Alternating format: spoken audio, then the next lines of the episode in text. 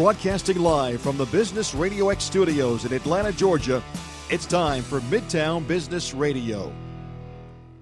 Hey, what's up, everyone? It is C W. Thank you for making us a part of your day today here on the Midtown Business Radio Show. I'm hopeful that the stoplights are all green, the traffic is flowing smoothly, the boss is in a good mood, even if it's you. On this week's episode, I sat down with marketing and branding expert Isha Edwards. I met her at the December Small Business Expo here in Atlanta, learned a little bit about her story, how she got into marketing and branding on behalf of the small business in particular, having started in teaching around the idea of marketing and branding, first starting in high school and then moving up to, as she explains, college-age students studying business. We spent some time on this week's episode talking about the difference between branding, telling your company's story, who are you, what are you all about, as well as then marketing it effectively, putting it out there in front of prospective customers so that they will convert into paying customers. Coming up, here's Isha introducing us to the difference between branding and marketing. Check it out. There's always this catfight between financial people and marketing people. Like, why do we have to give you so much money? You know, yes. and, and marketing people having to prove themselves and why are we valuable? Right.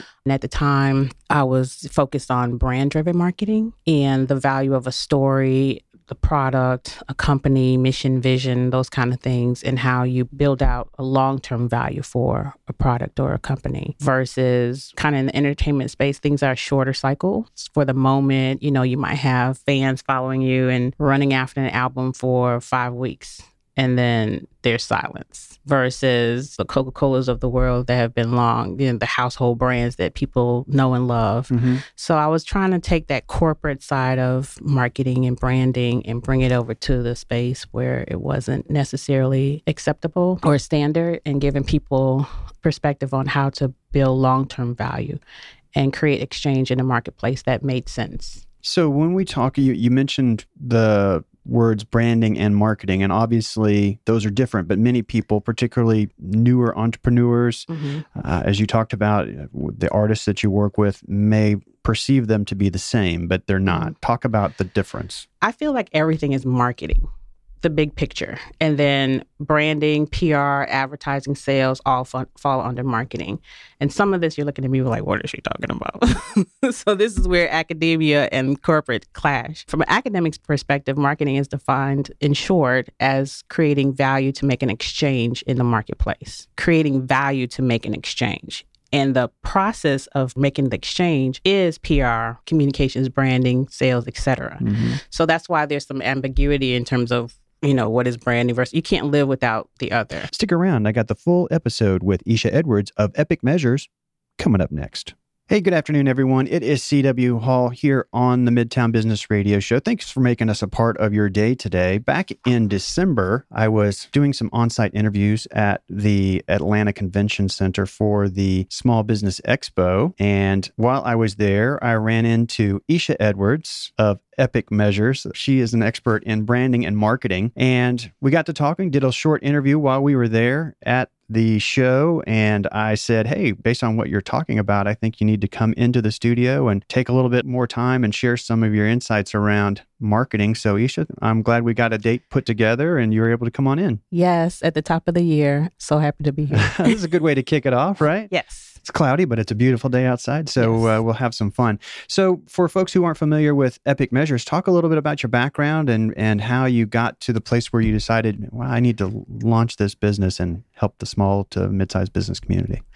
Um, my background is business management, business education with, uh, with an emphasis in marketing communications management. So I started off in corporate space. Business management major in Chicago, relocated to Atlanta. So were you doing operations sorts of things? No, I was in financial services. I actually worked for G E okay. at one point, and then in financial services. And a little taste of that life made me, compels me to want to impart business knowledge to young people long before entrepreneurship and the tech, um, technology instruction was popular in, in schools. Um, so I came, and also because I graduated and I was like, hey, I want to go experience the world. Yes, yes. So coming to Atlanta was just temporary. I was supposed to just be passing through right. uh, when I came right before the Olympics. And I ended up going to Clark and at, did an add-on certificate on the master's, on the graduate level, and started teaching in DeKalb County schools. Oh, cool. Yeah. And so right around year number five is when I was teaching an accounting class, and I would always have all these guest speakers who were entrepreneurs and senior V Ps of companies. And I'd take my students wherever the school system would let me, yeah, including the Federal Reserve. We went to C N N. We went all over the place. And um, one of my students said, "Hey, you know so much. How come you don't have a business?" Right. And so as a teacher would, you know, you have to be an example. And that's what I wanted to do. I wanted to try launching a business. I mean, as a business major, my goal was to be within a corporation, you know, at the senior level. Yeah. But entrepreneurship wasn't at the top of my mind. I just knew that it was a way to empower, give a person an option in terms of career and finances and independence. So launching the business was really a pilot. And it was my goal to try it, come back to the classroom, get an M B A, and continue to teach. And that was back in two thousand one. Now, that business was what became Epic Measures? Yes. You were, you were starting out with a focus then on the marketing side of things, helping businesses I was doing better event tell their story. Planning. I was doing communications um, for individuals. I had no real, I didn't have a business plan. I didn't do yeah. anything. It just, just using some networking and, yeah, and say, hey, I can do this for you. Exactly. It's mm-hmm. still marketing, but it wasn't structured. Right. So four years later in oh five, I decided on a name because business started booming. Yay. And um, I became an L L C in two thousand five, uh, segued over into the entertainment space. And uh, the rest is kind of history. So how did you make that pivot? W- were you connected to some people that knew some folks? I mean, it's Pretty not much. Always easy to break in there. Yeah. Um, I actually started on the television side as a member of NATAS, the uh, National Academy for Television Arts and Sciences.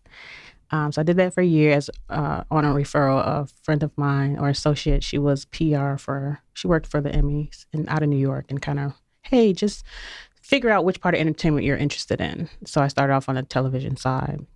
And then while I was doing that, I was like, ah, I don't know if I really, really like television. So I knew someone at a record label. And they were like, oh, just come into the studio uh-huh.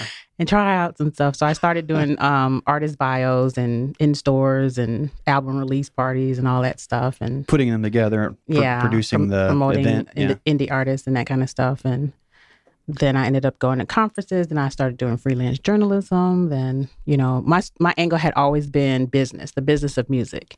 And that was a gap that was, um, there was a void in the in, uh, entertainment space where people would focus on the art more than the business. In what in what perspective, when you talk about the business of music, what were you focusing on? Marketing, finance, accounting, all the things that labels typically focus on, like why do we put artists on? You know, a lot of people get into the art space and they're focused on talent. You know, I want to be famous. I want to be, yes. you know, on stage, be, um, behind the mic kind of thing versus how do you make, how do you monetize this? You yes. know, long-term value, you know, classical artists with a catalog that can sell, you know, the Elvis types, the Michael Jackson's type types and such. And so just educating them about how they make business out of music and the branding aspects of, of music and that kind of stuff. So um, that's where I was, just kind of educating uh, talent about how do you make it in the music industry. Right. So in the early going, you focused almost exclusively, it sounds like, on entertainment. Entertainment, I was doing stuff in academia because I didn't leave my education roots. So you were still so teaching alongside. I was teaching. Yeah. Um, but by that time, I moved from high school, though, to professional learners, so grown-ups like you.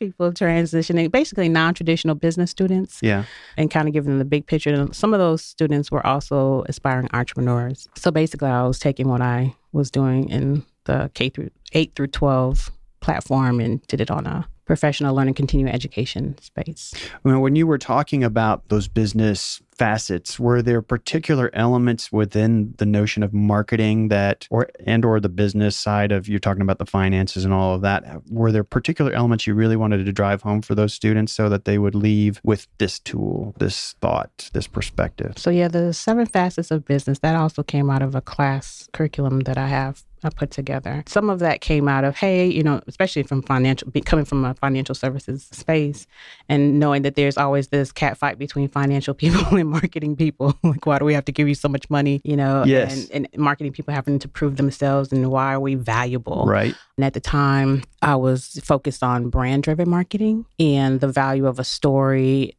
the product, a company, mission, vision, those kind of things, and how you build out a long-term value for a product or a company versus kind of in the entertainment space, things are shorter cycles for the moment. You know, you might have fans following you and running after an album for five weeks and then they're silent.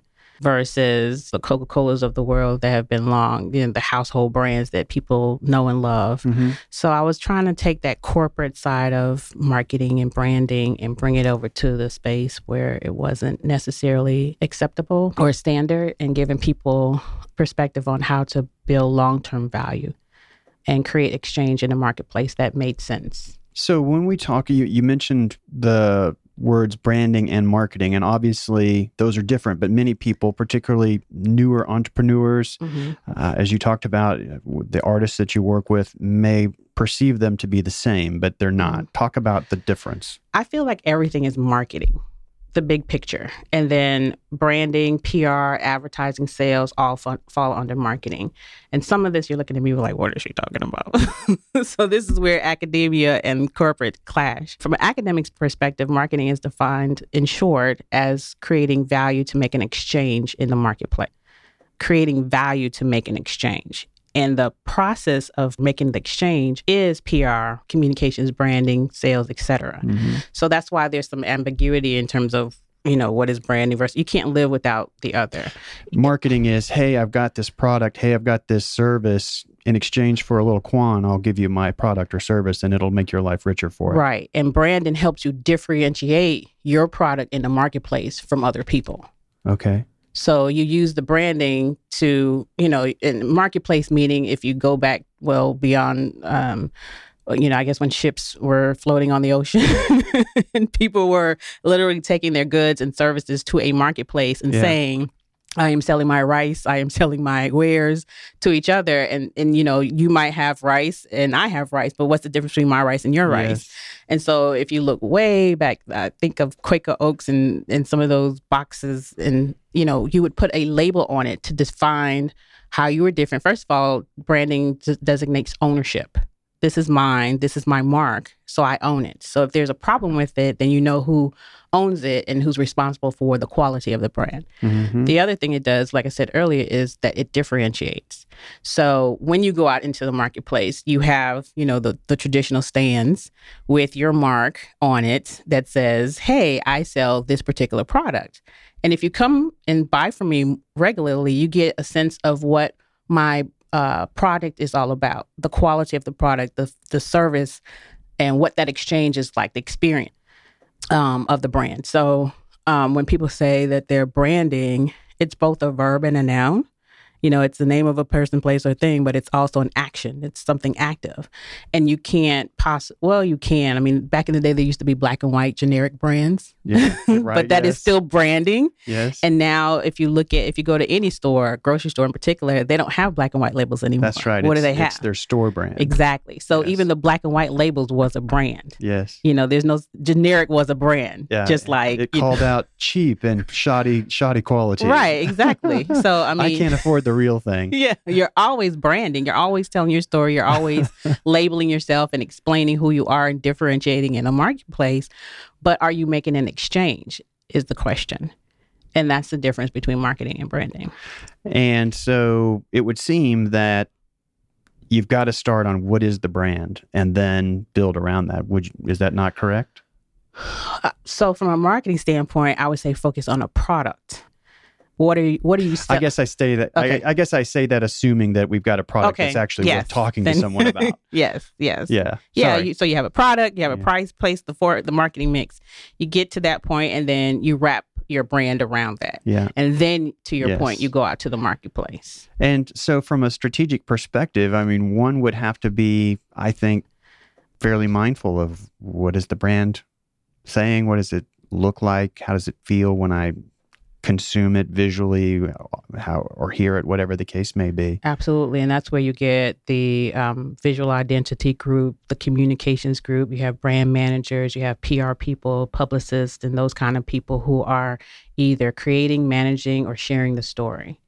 And then you think about how you would want to structure your organization around a marketing team. It also talks about, it also gives you perspective on the value of marketing, that it's not just a group of people who run rampant, roughshod, throwing money all in the air with no particular purpose or directive. Um, part of what your goal is, is to share your story with, with the marketplace and convince them to buy your product. Some people don't care about what their story is. And so they just throw it on the shelf, or, you know, they mismanage it. And it's kind of, if you think about it, it's like being a person.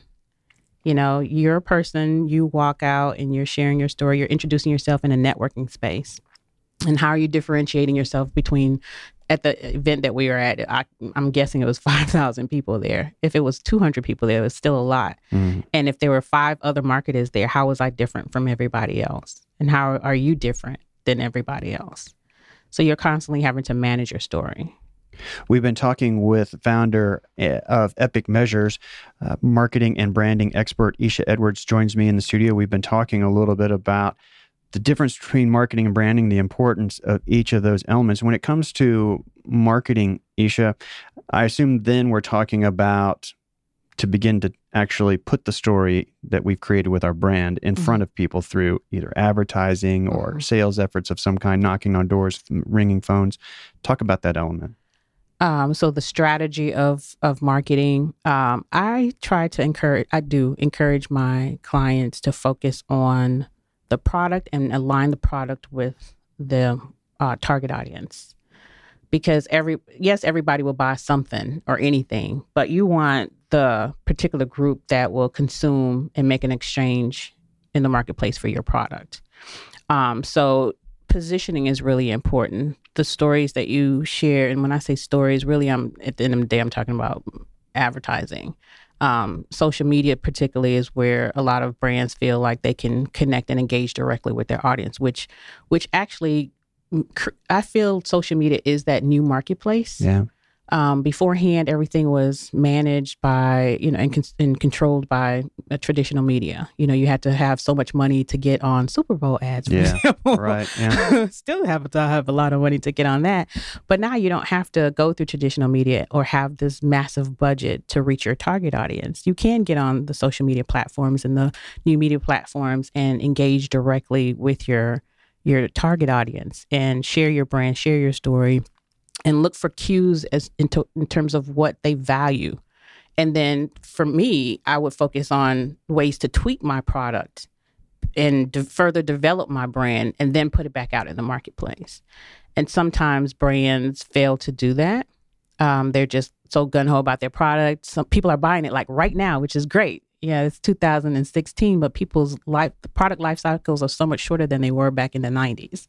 You know, you can go four or five years on a brand and not really feel like anything's changed, but that doesn't feel, you don't feel compelled to go and buy or try something different. Mm-hmm. And now you can go to the grocery store, and I'm not going to name the ones that do this, but they have samples of everything. You can literally, back in the day, you you were told not to go to the grocery store hungry, and yeah. now it's like you want to go to the grocery store. That's hungry right. I'll have lunch on samples. Pretty much, you know, yeah. they're giving you opportunities to sample brands. Yes. So they're already shortcutting or short-circuiting that mindset of, you know, I was uh, raised on um, ca- this ca- type of ketchup brand, and I'm going to stick with that ketchup brand. But as soon as I go to the grocery store, they have different samples of different brands for me to try.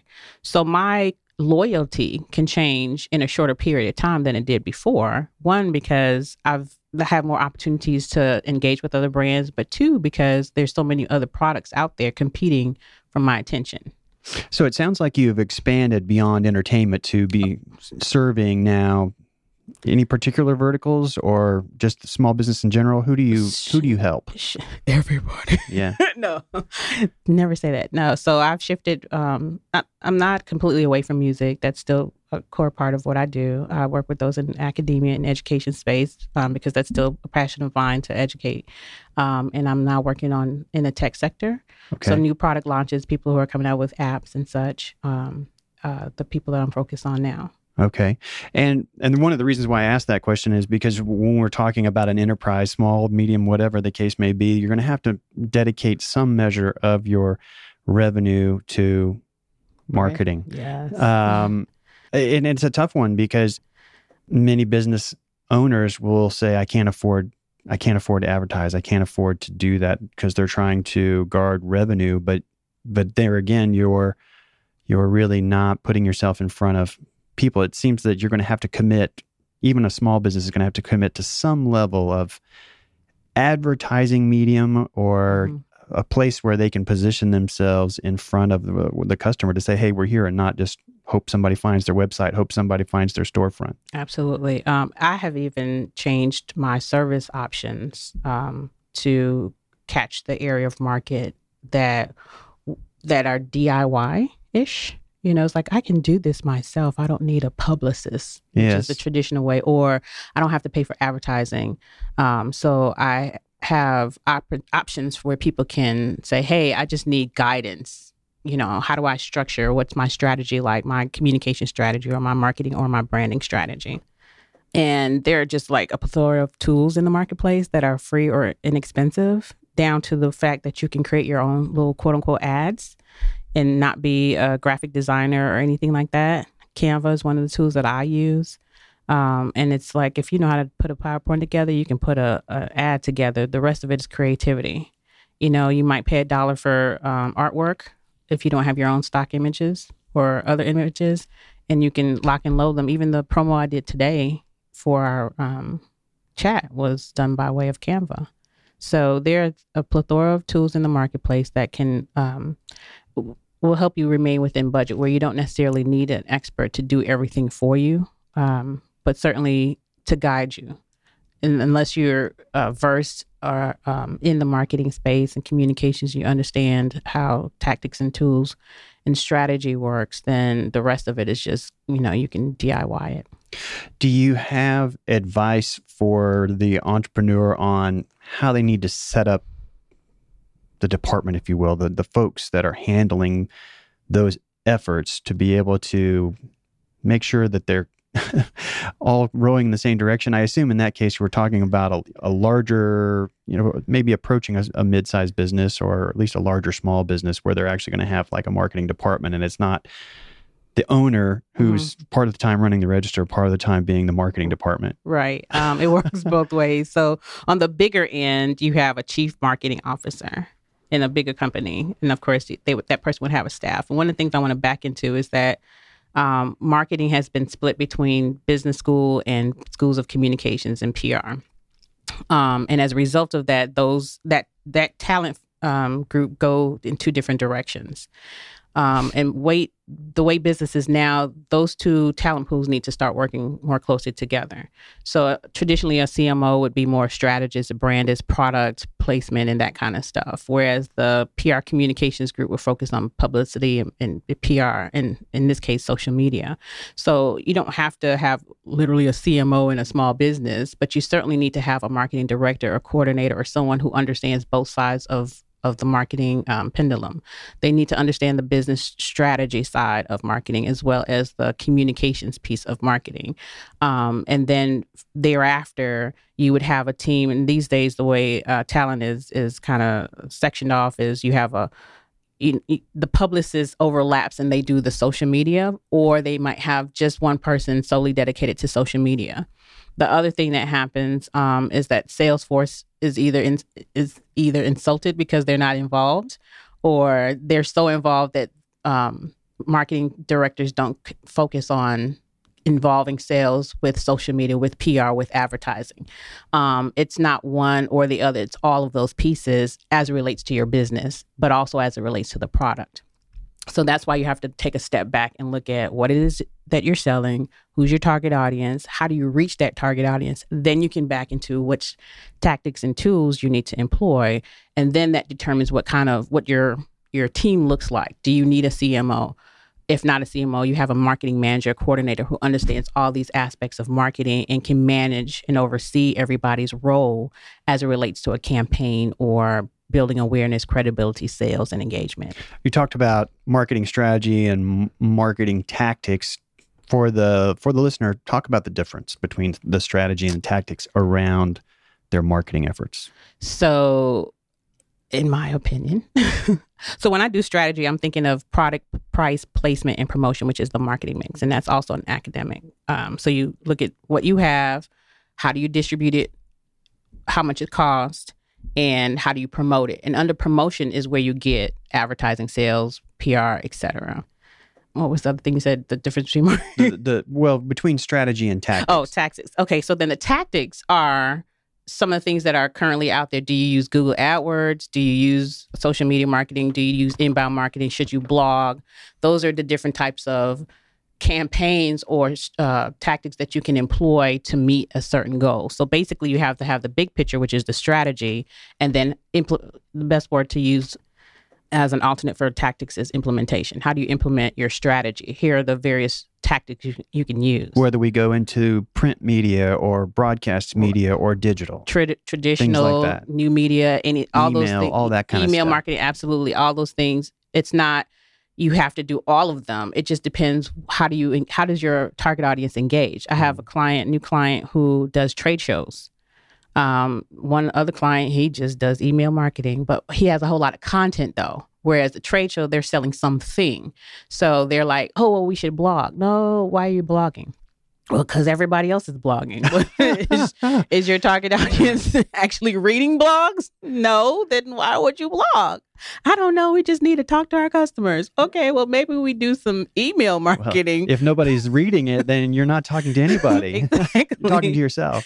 Right. But I mean, even in that, it's like, why would you go and re- create a blog when you might be able to write articles for an existing publication that already houses your target audience? You know, I mean, I would rather pay to place an article than I would go and launch a blog on my website and have to... Um, a lot for the manpower to manage a blog. Now, when you say pay to place an article, is that is that paid editorial? Is that what we're saying? that that you can put your article that you wrote in our in our publication, but that, it'll cost you twelve hundred, something like that. Cost you twelve hundred, but yeah, you can do that. Or I mean, if your content is good enough and rich enough, then they might make you a you know a feature editor or article. You know, just there's so many opportunities that you can position yourself, and as an authority in your industry, that's probably one of the best ways to do it, to be positioned as an, an expert instead of having to pay for content to be placed.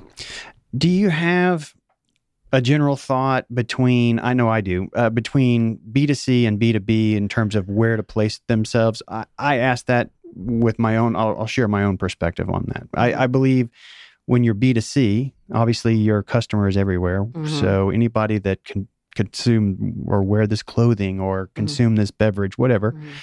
Uh, you just got to throw it out there uh, as many eyeballs and ears as you can reach, right? Mm-hmm. Uh, but when you're B two B, I, I feel like going down tr- what would be viewed as traditional routes of advertising, mm-hmm. print media, mm-hmm. broadcast media, like T V and broadcast radio, mm-hmm. that you can end up quickly spending a lot of money, but you're you're you're being put in a position where you have to overly trust statistics, meaning we have four hundred thousand listeners on the Sean Hannity show. If you put your ad here, your, your, you know, X Y Z C I O that you need to reach is probably going to be listening. And that's, you get your calculator out and you're like, four hundred thousand listeners. If I got a half a percent of response to my ad that costs six thousand dollars, I will be too busy to handle it. And I'll just be freaking out. It'll mm-hmm. be totally worth that money. And they, mm-hmm. so that, so they, they end up trying to get you into those statistics to show, create a big spin. It would seem to me that for the business to business community, digital and social are the more cost effective ways uh, to go. That's my thought. Um, I, I, I can co-sign that. Um, I think, I believe that just nearing the exchange, it's like, so business is not, business is personal. Um, at the end of the day, if you're talking about C-level executives, nine times out of ten, they're not the final decision makers. So when I talk about how do you engage your audience from a B two B level, I'm thinking purchasing agents um, and maybe they're the person who's senior to them. And a purchasing agent can be as simple as an administrative assistant, quite honestly, depending on what kind of organization you're in.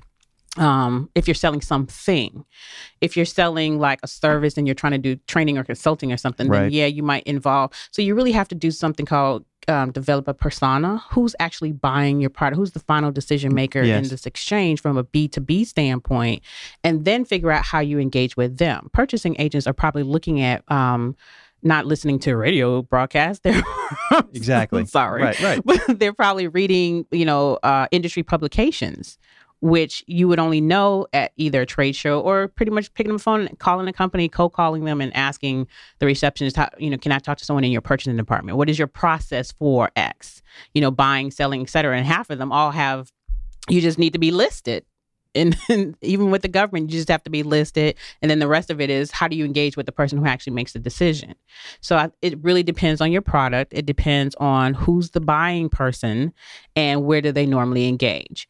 Um, do you run into a C E O at a, at a, uh, at a on a golf course or at a networking event? Pretty much, yeah. And then that's great. You would position yourself in those, especially if you're a small business. You want to get in and network with people one one to one, face to face. Get their business card and find out from them what's the best. Who's who is because it's probably still not that C E O. Who's the person who makes the decisions by X? I need that person's information, and then you follow up with X, and then you figure out, okay, here's my idea. Let's say you land that sale. This is my ideal customer. This is what I did to get that particular customer. And let me see if I can duplicate that process with my ideal customer in this particular organization, et cetera. So it's less, or um, I don't want to say organic, but that the whole jump on, you know, do these ads and do all this placement and hoping for a miracle. More than likely, you get somebody who's not your preferred customer. Right. It's a secondary or a third audience. Yes. And that includes ads on websites and that kind of stuff. And, you know, low hanging fruit, call it what you want. It's okay, but it's not the person that you ideally want to go after. Yes. So because we're b- businesses are comprised of people, you need to figure out how people want to engage or make that exchange with you in the marketplace. So if I'm going to invest revenue, then investing revenue, if I'm a business to business, that's mm-hmm. where we tend to focus our, our, our uh, discussions here more than anything. Mm-hmm. Um, so if I'm B to B, and I need to talk to the C-suite, mm-hmm. then investing in a place where or a channel, if you will, mm-hmm. that's going to put me face to face with that person is the best, obviously. Right. Not just uh, advertising on a medium that says, oh, millions of viewers, because mm-hmm. that's that's investing in hope, in my opinion. Right. Unless you're like on the Wall Street Journal level. Yeah. You know, there's certain publications that if you get posted in there, cer- certain C-suite people are reading that. Yes. Even politicians are reading certain publications every morning. Yes. You know, and I know this being on the journalism side. Um, so from that perspective, that might be an ad, that might be a, a, a directed ad, um, or you might do an editorial, which is really hard to get on, um, or something like that, where you're able to engage or get mentioned or something like that. I think it's good to still have two things going on. It's like you want to build credibility because, that, you know, you might meet that C E O and they're like, okay, but who's this person? Like if your name is not cycling at the top, you're not that industry go-to X, then it's like, yeah, they collect your name, but what incentive do they have to follow up with you? So you have to have a balance of your credibility, you know, that you're in places where you should be. You also have to have um, open dialogue with people who have the, the power to make a decision for you. So, yeah, you might end up paying for a conference to be at a conference, take that money from advertising and pay to go to the conference to get in front of the people that you need to talk with versus, you know, every month you're just money's going out the door and you're getting these clients that are not who you need to be. Mm-hmm. Then the other part of your budget can go towards publicity, which would come from, you know, featured articles and that kind of stuff, either paid or not. What's the process like that you go through with an entrepreneur or a business executive to determine the best approach with regards to how much should I, I've got this pot of revenue coming in, mm-hmm. how much I don't know if, if you would define it as a percentage of revenue to, mm-hmm. to help illuminate the strategy. How do you determine this is what we should invest in marketing? And then assuming then if we place that well, that the the conversions of people to become buying customers will more than pay for what we spend. Hopefully the sales that come from whatever that is uh-huh. will bring back factor X of my spend. I look at more of the total sales that would come back from from the exchange. So I know some people do their marketing budgets based on how much money revenue comes in. They might say twenty, fifteen percent of sales is how much we allot from marketing yes. dollars in that aspect. Um, I think as a small business owner, you, you might not have the leverage to do it that way because it's like sales is sales. I'm, I'm living on every dime. Yeah, yeah sales yeah. is sales. So um, I, I'm all about minimize your expense. And that goes back to being a business person and understanding finances is that you know, I've seen conferences. There's one exchange where it was like thirty-nine, it was paid pretty much four thousand dollars um, in a marketing spend just to sup- supposedly be in front of all these people. To have and a I'm booth. Like, yeah. And I'm like, four thousand dollars. Let me see how I can break that down. You know how much, what I can do with four thousand dollars on a marketing person that doesn't, that I can still get in the right place without positioning myself or spending that kind of money. So a lot of it is just using the creativity to say, you know, what else, what's my plan B? And sometimes you have to ask the person because they'll just give you what they want to sell you versus saying, okay, what's the option? Maybe I don't want to have a booth. How about if I just have a table or something, you know, what if I just do uh, inserts in a, in the, in the, or just attend and walk around and yeah. say hello to people. Or just pay for the conference. And like this one guy did was, hey, I have this seminar, come to it. And he was just yes. passed not. I mean, there was nothing illegal or wrong with that. So you get, you pay, if it's fifty bucks or whatever to get to the conference, different from four thousand dollars for a booth, you know, and you can still get a lot more traction. I, I think depends on the conference. I think that some actually, I don't remember what they, I think there's actually a term for that mm-hmm. uh, that's not necessarily shown in the brightest light, but I, I guess it depends on the conference as to whether or not you can actually engage in a measure of open marketing, if you uh-huh. will, while you're an attendee instead of an exhibitor, I suppose. I can't right. remember what they call that, but. Um, but people, I mean, t- even if that wasn't your intent, people do it. You walk around, you meet people, and you just give them your card. And it, mm-hmm. it wouldn't be a business card. It'd be a, a, an event-specific promo. I see. Um, so there's tactful ways to do that. Mm-hmm. And when you're when you're engaging with uh, a business, how often do you see some questionable management styles or decisions around how they view, you know, just their sense of ethics that affect the success or not of the brand that you were talking to? Unfortunately, all the time. Willing to cut some corners here and oh, there? Cutting corners. Just, it's not even cutting corners. It's just like, you know, I'm trying to get, people have tunnel vision. I'm trying to get to the end of that tunnel.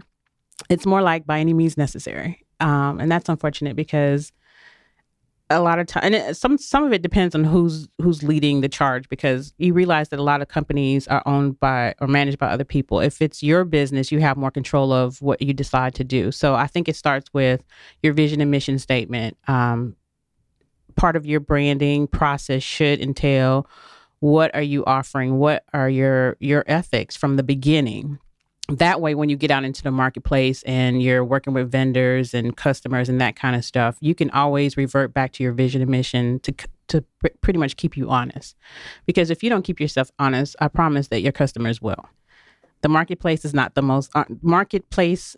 People who are out buying in the marketplace are not the most honest people. They will haggle you down to pennies. However, they want you to be very honest. They want oh, you to have course. integrity. Yes. And if you said that this is what it is, then this is what it better be. Guess what? Because they're going to call customer service and you're going to hear airful. They're going to be on Twitter telling you how sorry, why my bags didn't get where it was supposed to be when you said it. It was twenty minutes and it was twenty-one minutes I waited, and get, and they want rewards for that. They want compensation for that, for you not being having integrity.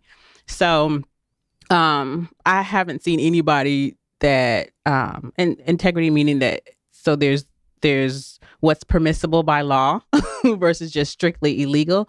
A lot of what I've seen is permissible by law, but it may not have integrity in terms of being a sure. brand. Yeah. And that's where a lot of people just skate on the fine line. And you're like, at the end of the day, just make it yes or no instead of, you know, because people look at you sideways. So yes.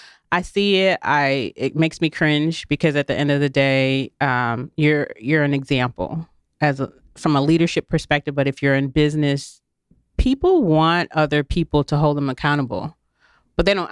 They don't say that. You know, it's more like you you want to um, you want to feel good when you make that sale. At least I do. I want to feel like I have done. I have been excellent. I have done that person right.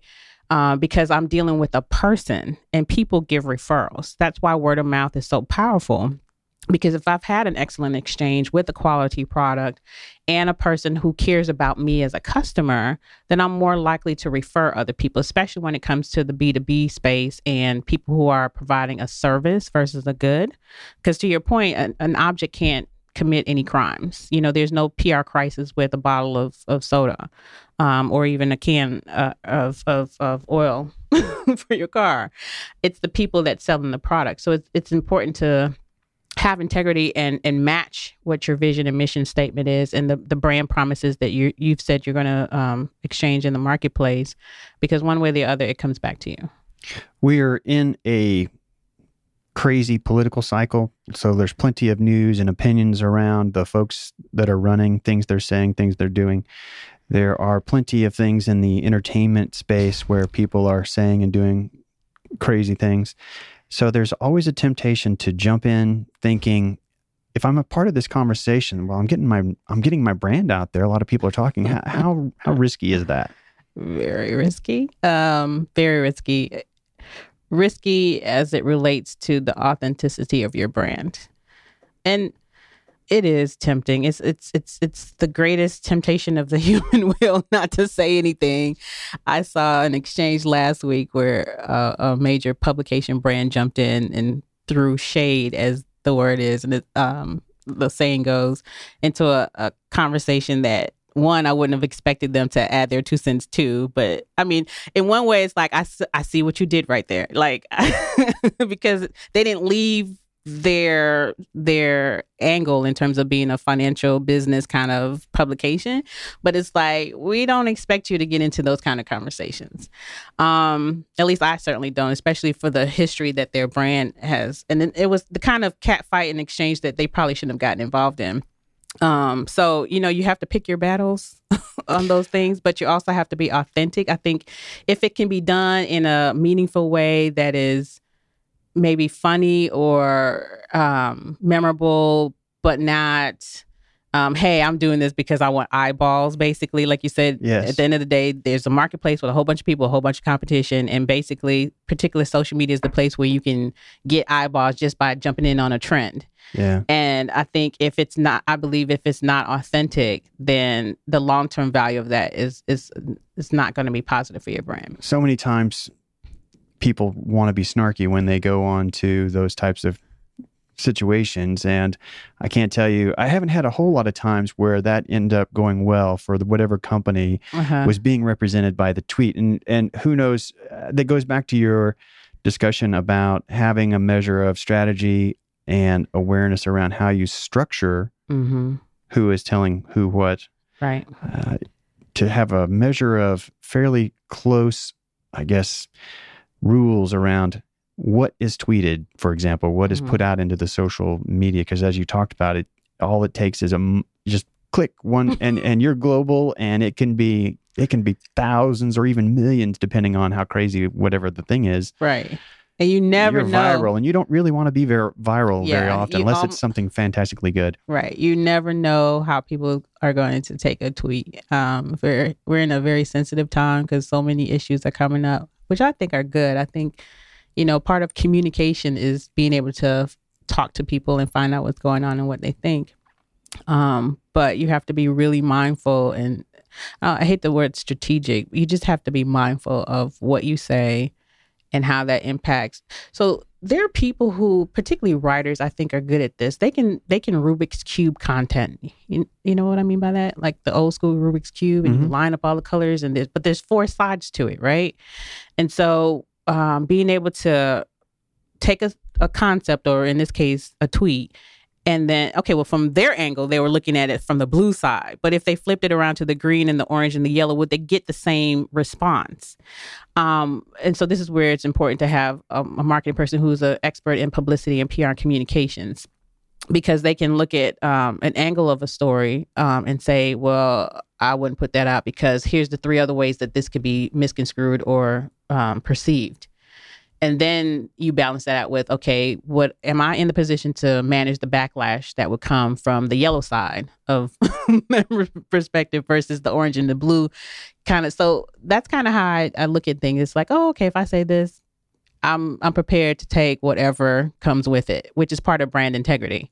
Right. Because the other part of it is something happens and people are quick to say, oh, well, my intern did that, or I didn't know, you know, all of a sudden you're just a deer in, in headlights. It's like, no, but you're a leader. You're responsible for that, period. At the end of the day, you're in charge. So it doesn't matter which staff person put out what message, communication strategy, or what have you.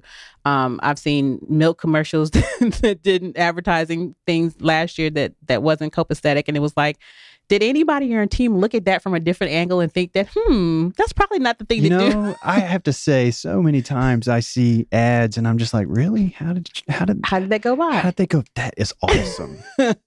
And that goes back to, to me. That ties directly into the, the, the diversity issue. You have to have multiple people at the table from different angles, looking at a, a at an ad, at a comment, at at anything to say, okay, how is that going to be perceived in the marketplace? But if you have a linear mindset about something, it's like, yeah, a whole bunch of people thinking the same thing will absolutely say that's cool. And then they put it out there, they're like, okay. And then they're pulling the ads, which spend they spend all that money, you know, lots of money. Now they're not just out the ad spend. Now they're out P R efforts to right. try so to now they're paying, turn it around. Right. Yeah. Damage control. So you, yeah, we weren't going for damage control. So isn't it cheaper just to get somebody with a different perspective yes. to get, give you balance and perspective or to reel you back in and say, hey, that doesn't align with your brand? So so what sorts of projects are you working on right now?